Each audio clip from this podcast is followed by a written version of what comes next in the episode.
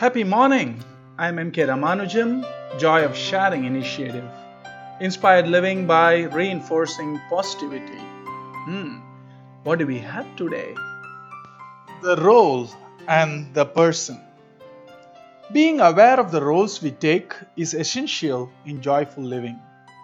We saw how looking at adverse stuff as happening for us gives us happiness than the belief that the things happen to us. Now let us look at addictions and slowly we shall tie up to our beliefs and roles we assume. There are some serious addictions like drug abuse and the like, moderately serious ones like online games addiction, etc., shopaholism, alcoholism, smoking, etc., and some probably lesser serious ones like online chatting, etc. Now, why do some of us need these so badly? Generally, addictions start as an escape to something routine that we are very uncomfortable with.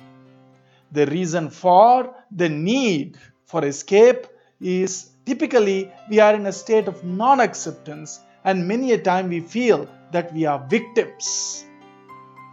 Now, how do we know that? The moment mind blames and slowly loathes something or someone or some role, etc., it is possibly a sign that we are feeling victimized as a person. A victim always needs a persecutor, and the victim needs an escape. This is a typical cycle of addiction. The whole tragedy perpetuates with the belief that this should not be happening. It is unfair. I've been victimized. I don't deserve this, etc. We end up hating the persecutor more and more and start relying on escape, which can be addiction, which can be too much reliance on a support of a person who does not want us to be empowered.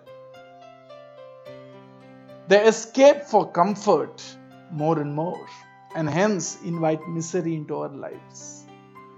Now we need to de- redesign this model into that of a master and instead of a persecutor, we look upon adversity as a challenger and instead of escape, we look for inspiration from coach.